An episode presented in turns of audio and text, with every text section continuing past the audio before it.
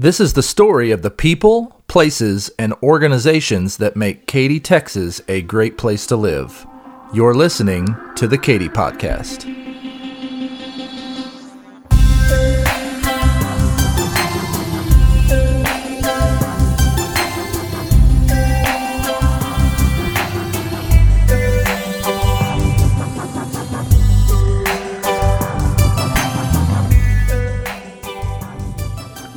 They probably make more money than I do. I'm not giving them money, they'll just go buy drugs. Why don't they just go get a job? All of these statements are things you've probably said when you spotted a homeless person on the side of the street.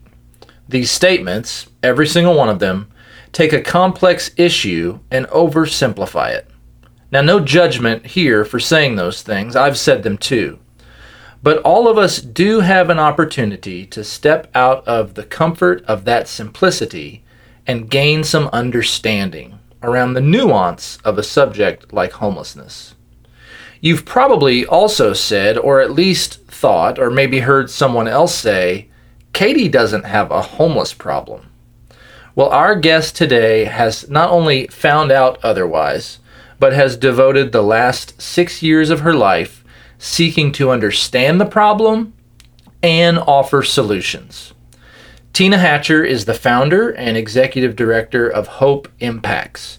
In the organization's history, they have taken on all of these presuppositions and many more in an effort to meet Katy's homeless population where they're at under bridges, living in cars, and camping in the woods. And then bring them into relationship with others and with God. The end result? Well, the desire is that the hope of a better life will impact their situation. So I'm pleased to welcome Tina Hatcher to the podcast. Tina, thanks for being here. My pleasure. Thanks for having me. And just a note to our listeners, as is often the case, we are actually in Hope Impact's office today. And so you may hear some background noise of an office doing its business. So we thank you for your patience with that. Tina, let's jump right in. Why do you think people are surprised to learn that there are homeless folks in Katy, Texas? Well, I think mostly because Katy's a very prosperous community, and where there's money, you don't expect there to be um, a real homeless situation. I think people assume that the homeless that are here are just traveling through because they're in a rich area, they would be very surprised to learn that some of our homeless are actually from Katy, hmm. went to Katy schools. Their families are from Katy, and they don't want to leave the area where they grew up. Yeah. So take us back to when you discovered this issue. What what prompted you to start this work? Okay, so I'll, I'll make it as brief as possible. I think um, the main thing that prompted me to start this work is because my husband and I found ourselves in a situation where we were situationally homeless and we hmm. never thought we'd be there. Mm-hmm. So, after almost 25 years with the same company, my husband was laid off. We thought he could get a job, he didn't. I quit my job with the district after 13 years with KDISD ISD in special education. We had to rent our house out. Our two children at, living at home had to move out. We went and took a job where we had to live on the property and make an income and less than a year after being at that job and renting our house out, we were let go. Hmm. And so within a 24 hour period, we found ourselves with no job and no income. And we were like, what are we going to do? Now, we had a support system. We called mm-hmm. our church family and our family, and we had friends that took us in. But immediately I was like, what about those people who don't have that support system? Where would they go? What would they do? What would have happened if we didn't have that support system? So it just really opened my eyes that homelessness can occur at any point in time. Hmm. By a crisis, a couple of paychecks. I think we're all one crisis or a couple of paychecks away from possibly being homeless. Yeah, yeah. And so, as you observed this in the Katy area, what what really motivated you to start a nonprofit? It's one thing to recognize an issue. Lots of people do that. Not everybody goes, "Hey, I'm going to do something about it." So, how did that all start? So that's um, an interesting question. I actually um, started this uh, awareness, like you said, about six years ago. I went to go pick up some meals from the Thanksgiving feast that Katy has been having for several years. Mm-hmm. And I picked up 25 meals for homeless people. There was another lady there. She picked up 30 meals for homeless people. And I sat down and I said, Look, if we're taking these meals to the same people, let's not do it Yeah. because we don't want to duplicate efforts. There's no sense in that. And I found out she was actually taking her 30 meals to different people and I was taking my 25 meals to. And I was like, okay, so there's almost 60 people in the Katy area that are considered homeless and that I wasn't aware of. And I was like, why isn't somebody doing something about this? Mm-hmm. And then I set out to find out if there was a homeless issue in Katy, who was doing something about it. So I started talking to different churches and different nonprofits and people in the community that I had met, and I realized that nobody was doing anything about it, and I felt like that was unacceptable. Somebody should be doing something about it. We should not have a homeless population in Katy, Texas. And when why do we have it and why doesn't somebody care enough to do something about it?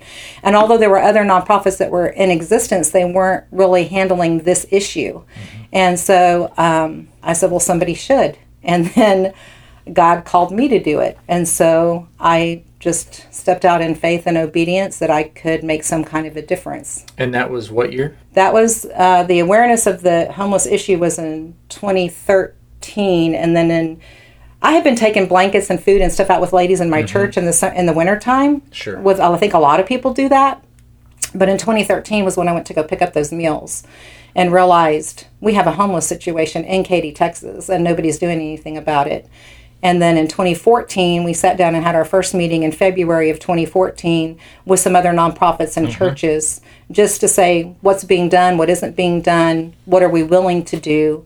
And that's when Hope Impacts was born. So that's five years ago this year. It is, yes. In that amount of time, what's something you've learned about our homeless brothers and sisters that you didn't know before? So I think for me, the main thing is um, we make assumptions about people based on their situation and their circumstance. Yeah. And everybody has their own story, their own journey, their own reason for being where they are. And I think I had assumptions too. And when I started talking to people and hearing their stories and building relationships with them, um, some people left situations behind that I could never even fathom in my life. They were so horrible. There was a reason why they walked away from it. Hmm. And then some people wound up in a homeless situation because they lost their job and they have a support system, but they didn't want to burden their family or their friends or their church. So they wind up living in their car for three or four months and nobody even knows. So the, the circumstances and the situations are so different that you can't make an assumption about anybody because of where they are in their life. You can't say, oh, well, if they're homeless, then it's because they have a mental health issue or addiction issue, because it's just not true.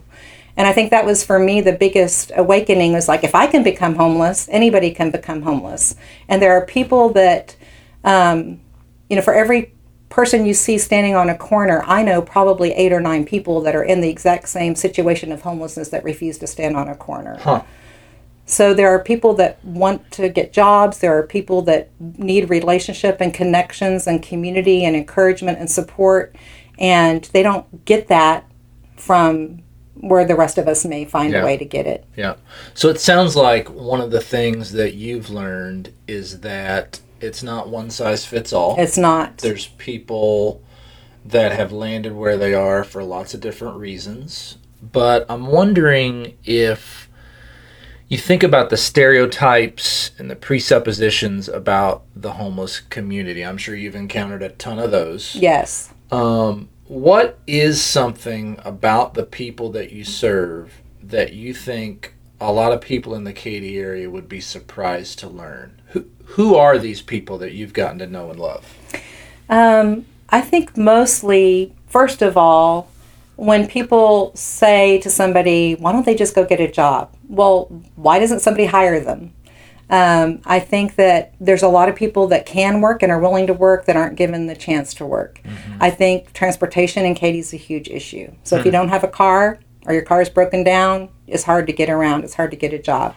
I think that if people would turn around and look at the person sitting next to them at Starbucks and strike up a, a conversation with them and realize that they've seen that same people there every single day, every time they go get their coffee. Maybe they don't know that person is sitting there to use the free Wi Fi and drink a cup of coffee because they're looking for a job because they're living in their car.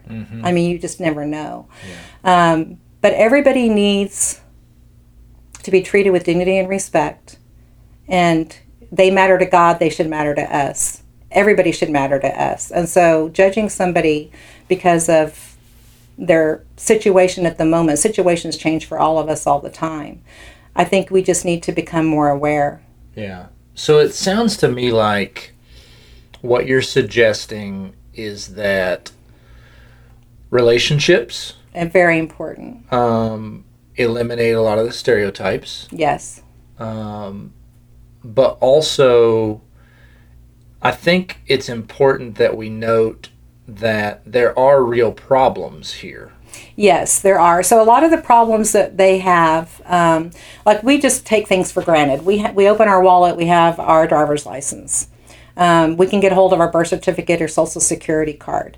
If so, if you don't have an ID, which a lot of them don't, you have to start somewhere. So we help them get a homeless ID, which will then help them get order a birth certificate, which will then help them get a social security card, which will then help them get their Texas ID. If you don't mm-hmm. have a if you don't have an ID, you don't exist. Yeah. You can't get a hotel room. You can't open a bank account. You can't you can't do anything without an mm-hmm. ID. And so it's not just oh well go get a job. Well, if you don't have an ID, you don't have transportation. You can't just go get a job. And where Hope Impacts, I think, kind of has a sweet spot is on that relational side of the problem solving. So, in other words, somebody in Katy might see a homeless person and they might attach to that person a stereotype and they quickly rush to the conclusion that there's nothing they can do Yeah. what you're suggesting to me is that it seems like once a relationship is sort of fostered, there are these little steps that you can walk alongside someone and help them sort of achieve that next thing. So the question that comes to my mind is like, does that even work? How have you seen that play out over the last five years? Well, that's a really good question. Um, one of this the the first gentleman that called me got our phone number from Katy Christian Ministries, and he um, was a welder by trade, Hmm. very specialized in his in his trade. He'd been looking for a job for six years and had not been able to find a job. His electricity had gotten cut off. His water had gotten cut off. He was living in a home with no electricity, no water until finally they foreclosed and he got kicked out of his home. He was living in his car. Well, he wasn't. He didn't want to take anything from the government, and he wasn't going to go stand on a corner. So he hmm. walked into Katy Christian Ministries and he said, "Look, I'm going to starve to death out here if somebody just doesn't give me a hand up." So our connection through Katy Christian Ministries at the time and social services called us. My husband and I interviewed with him. My husband and I actually wound up inviting him to live in our home. He had no drug or alcohol issues. He just needed somebody to give him a support system while he went to work. So he, I, I witnessed this guy going out and every single day pounding the pavement looking for mm-hmm. jobs and just wasn't offered anything. He still had his welding helmet. He still had his um, welder's torch. And I happen to know the people who own Ober and Sons Welding. I drove him out there. They gave him a welding test. He was a little bit rusty. He hadn't welded in over six years, but he still had the skill, and they hired him. This was five years ago. He still works for them, and uh, he joined our church that we were going to at the time. He joined a men's Bible study through Ober and Sons Welding that he still attends five years later. And he comes back to us every Christmas and gives us a donation that has increased in value every single year just because we got to know him, listen to his story, and help him, and he's Yeah. grateful. Yeah. And so that was a guy that didn't have a drug or alcohol issue and was kind of like floundering in life, had spiraled into depression, didn't think there was any hope for him. And because somebody cared enough to walk that journey with him, he was able to become independent, get a job, get an apartment, buy a new car. And his life totally turned around. Yeah, yeah. It sounds like a very um, determined guy. Yes. I'm sure you also meet folks who are so beat down Yes. by their situation that they have a hard time even accessing that determination. So, how does that manifest itself in the life of a person? What are the day to day wars that this population in our community, uh, what, what are they fighting every day? So I think first of all, fighting against just be becoming invisible to themselves and to the community. Like everybody wants to know that they matter, that somebody cares about them. Um, when you go see a person on a corner and you you turn your head and look the other way because you don't know what to say, you don't know what to do, you don't want to give them money, you're not even acknowledging that they're there. it's like walking through the halls of a business and avoiding eye contact. Like everybody wants to be acknowledged that they're a person, that they matter. Smile at them, wave at them, let yeah. them know that you see them. Um, depression and hopelessness is is something that they fight all the time, and so we provide an opportunity for them to build a community where they can come and build relationships we bond over food. So we have events at our office where there's food. Um, we offer to pray with people. We have a Bible study once a week. We have supper and showers out in the community where people can come. We have a breakfast once a month that we invite people to come to. Just because when you are in crisis mode, you tend to isolate, and it's mm-hmm. the worst possible thing you could do. So we encourage people to not isolate. Mm-hmm. To come out and realize there's other people in their situation. And as they make connections with different people in the community, different doors open. Um, sometimes it's a journey. Like we have a guy that's now been in rehab for eight months, but it took us a year and a half for him to be able to admit that he needed a rehab. But we walked through that journey with him and we loved him right where he was. And then when he was ready to do something different, we helped him be able to be hmm. successful at doing something different. It sounds to me like what you're saying is you spend a lot of time um, earning the right to speak into someone's life. Absolutely. You have to earn that right. You can't just judge somebody and tell them what they should do with their life. Like so, none of us want that. Right. Yeah, I definitely don't. So what what would you say to someone who doesn't have the time to walk along somebody in that way? What what can the average person do to be helpful to someone who is struggling with homelessness? So I think the first thing is to just treat people the way you want to be treated. I think look somebody in the eye, smile at them, make a conversation with them. If you if you have time to listen to their story, say, "Hey, I'll meet you at a coffee shop. Just mm-hmm. come and have some coffee with me." Or mm-hmm. I'll meet you across the street. Let's do lunch and just find out what they need. I think the other thing people do is make assumptions. Like no offense, folks, but we don't need 20, you know, blessing bags dropped off on every mm-hmm. corner every weekend mm-hmm. because they just lay there or they go into a trash can. So take your blessing bags and take them to shelters or take them to Hope Impacts or take them to, um, you know, places where you know that they're going to be able to use those on a daily mm-hmm. basis. It's a great idea. You want to feel like you're giving something, but yeah. give them what they really need. So if they don't need a blessing bag, say, hey, can I get you something? Yeah. Well, you know, yeah, I could really use a belt. Oh, I have 10 belts at home. I'll bring you back a belt. You know, just ask them what they need. It sounds to me like that might be something you've heard your clients talk about. What what do the homeless in Katy say about people in the Katy area? Well, first of all, I want to say that people um, appreciate that Katy's a safe place to be. Okay. People like, okay, there's plenty of homeless shelters. Well, first of all, there's not plenty of homeless shelters, and the ones that are out there are in Houston and they're not safe and they don't want to yeah. go to them.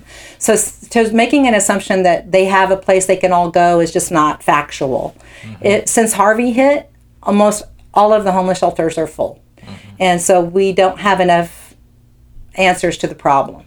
But the other thing is is I don't think that the answer is sending all the homeless people to one, like to Houston and let Houston deal with the issues. Like people should have a right to choose where they want to live. Yeah. I want to choose where I want to live.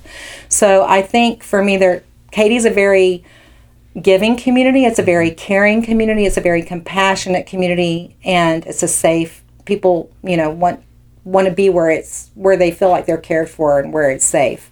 Um, they don't want to go where they feel like they're going to get beat up or st- you know stabbed yeah. or knifed or rolled yeah. for their cash or whatever. And so none of us want to be put in a situation where we feel like it's dangerous. The thing that people that are from Katy love about Katy is this is their home. Yeah. They don't want to they don't want to leave their home. They have roots here even though they may have severed their ties and there's boundaries there and I'm all for boundaries.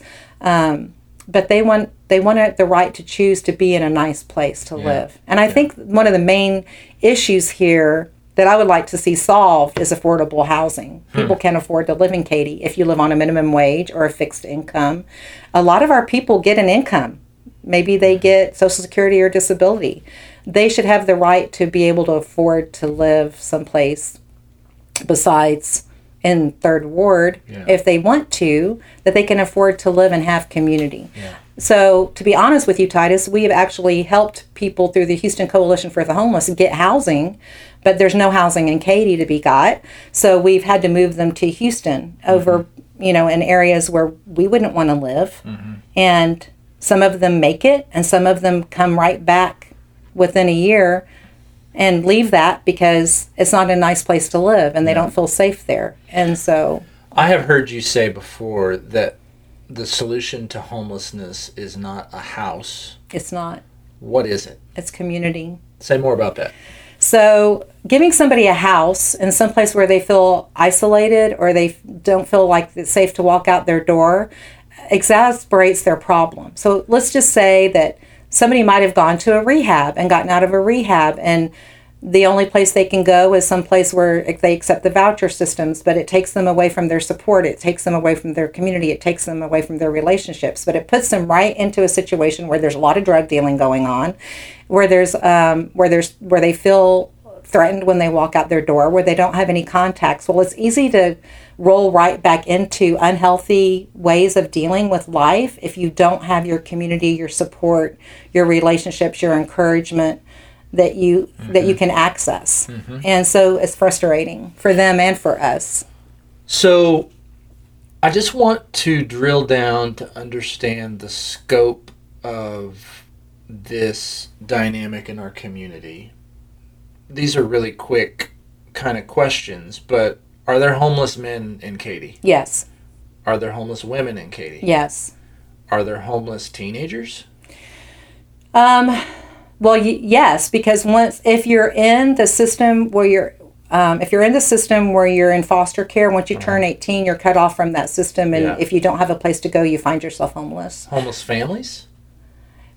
Yes, but we try to get the homeless families placed pretty quickly. We don't want to see kids.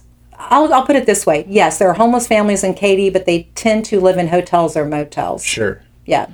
And you said something earlier that I want to delineate between here. You talked about your experience being situationally homeless. Yes. That's not the only kind of homelessness. No, situational homelessness is something that happens in your life. Like, say, for instance, uh, in our case, it was unemployment. So um, there's Harvey. People that suffered from Harvey may have been displaced while they were getting their houses rebuilt, if they got their houses rebuilt, right? But chronic homelessness is a situation where people find themselves chronically homeless over an extended period of time with no way to support themselves or be able to provide for themselves. So mm-hmm. just for instance, we work very closely with the Houston Coalition for the Homeless. To even qualify for housing through them, you have to live on the streets for a year before you can even get put on their list. So you have to be homeless for a full year before you can be put on this path toward housing. Yes. So forgive me for this, but is isn't that kind of like saying you have to be hungry for a year before you get put on like a grocery voucher system? Um, yeah, well, it's kind of frustrating, isn't it? And and not only do they have to be homeless for a year, but they have to be able to validate that they've been homeless for a year. So so just for instance, somebody walked in my office today and said, "I've been homeless for five years."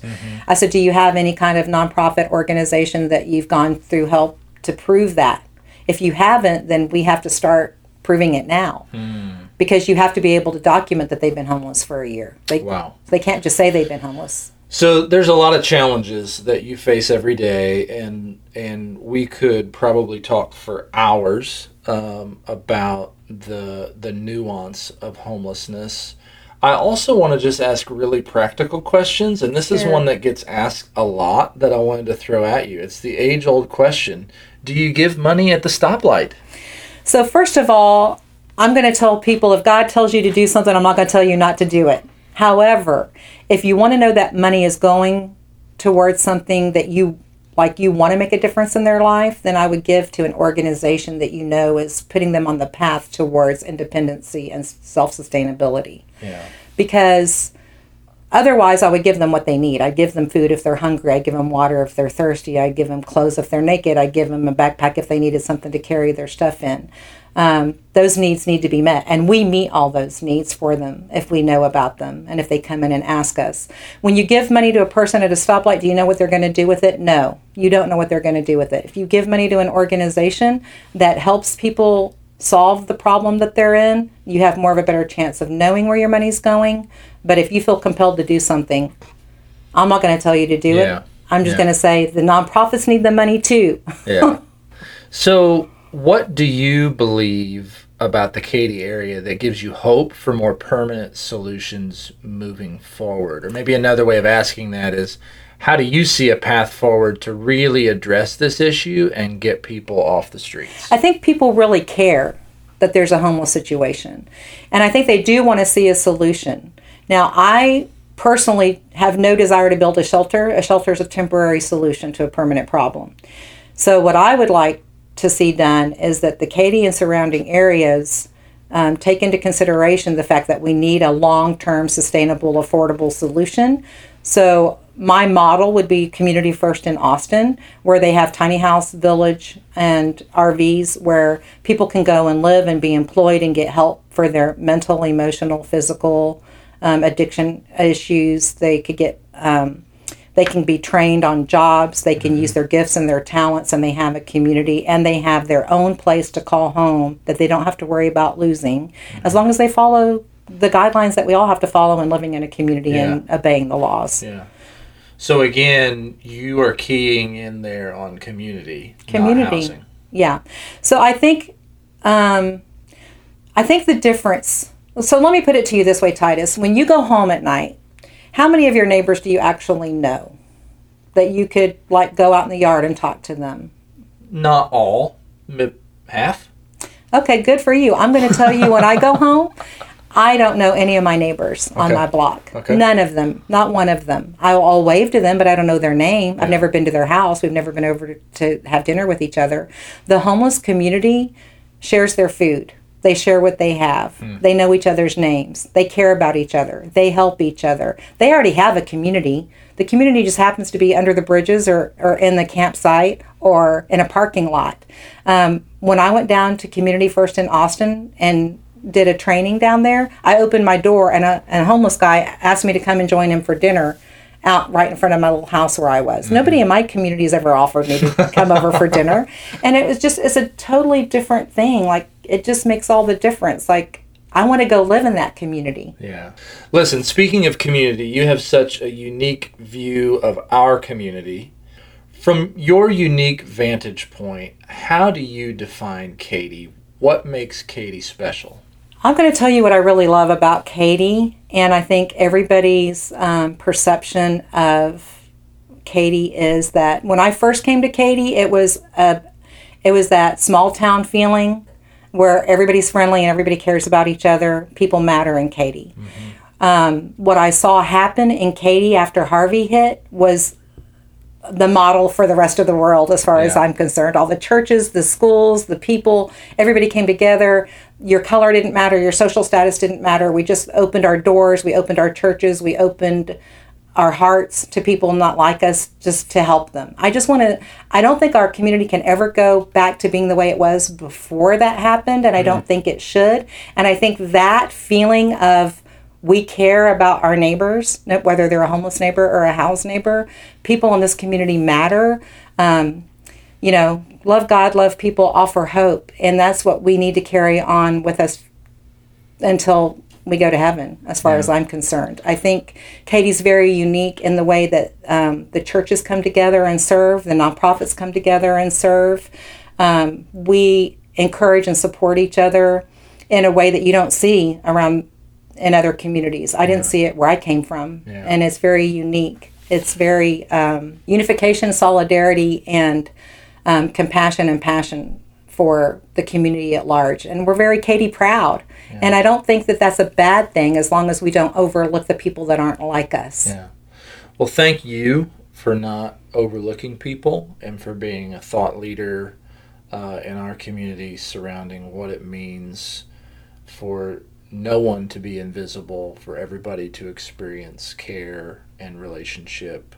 And thank you for joining us today. Thank you, Titus. That's Tina Hatcher from Hope Impacts. Hey guys, thanks for listening. The Katy Podcast is brought to you by the 25 Group, a Katy based nonprofit serving our community. Find out more at the25group.org and join with us as we seek to help those in need. Hey, thanks also to Chris Werner for his expertise with music and editing. And thanks to you for listening. Please spread the word, connect with us on our Facebook page, and subscribe and rate us wherever you get your podcasts. I'm Titus, and you've been listening to the story of Katy, Texas. This is the Katy Podcast.